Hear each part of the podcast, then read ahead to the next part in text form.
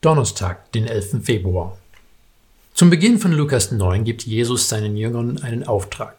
Sie sollen von Ort zu Ort gehen und das Reich Gottes verkünden. Er gibt ihnen die Kraft und die Vollmacht, Dämonen auszutreiben und Krankheiten zu heilen. Dabei gibt er ihnen genaue Anweisungen, dass sie keine Wertsachen mitnehmen sollen. Sie sollen keine Vorräte und nicht mal Wechselsachen mitnehmen. Sie sollen im Vertrauen losziehen, dass Gott sie versorgen wird. Der Text für die heutige Bibellese nimmt auf, wenn sie von dieser Aussendung zurückkehren. Lukas Kapitel 9, die Verse 10 bis 17.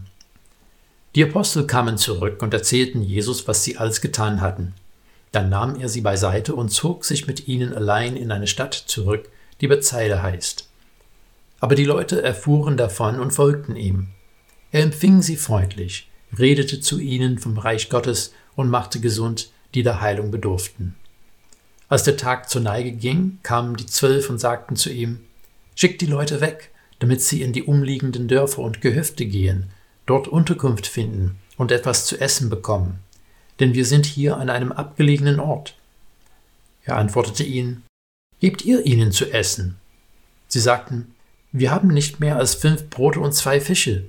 Wir müssen erst weggehen und für dieses ganze Volk etwas zu essen zu kaufen.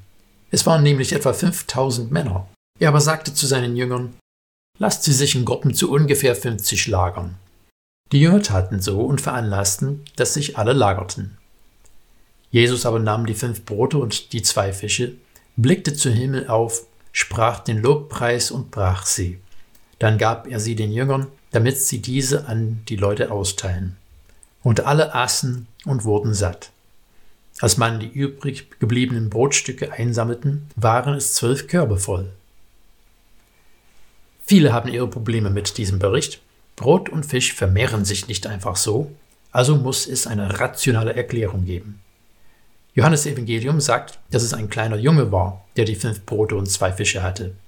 Manche wollen sagen, die Leute waren alle geizig mit dem Essen, das sie mitgebracht hatten, aber als sie gesehen haben, wie der kleine Junge sein Essen geteilt hat, haben sie auch ihr Essen rausgeholt. Aber meinst du nicht, dass die Jünger es mitgekriegt hätten, wenn auch nur ein paar Leute Essen vorrätig gehabt hätten? Hätte ihnen die Panik so ergriffen, wenn sie wussten, dass einige schon versorgt waren? Der Text ist in allen vier Evangelien ganz deutlich darüber. Dieses Ereignis ist eine Fortsetzung von der Erfahrung, die die Jünger auf ihrer Missionsreise gemacht haben. Vertrauen in unserem Schöpfer als unser Versorger ist der Schlüssel zur Zufriedenheit. Für die meisten von uns ist es schwer, unsere Ängste und Sorgen abzulegen und Gott zu vertrauen, dass er uns versorgen wird. Aber wenn wir dieses Wagnis eingehen, stellen wir fest, dass wir nicht auf Sand gebaut haben.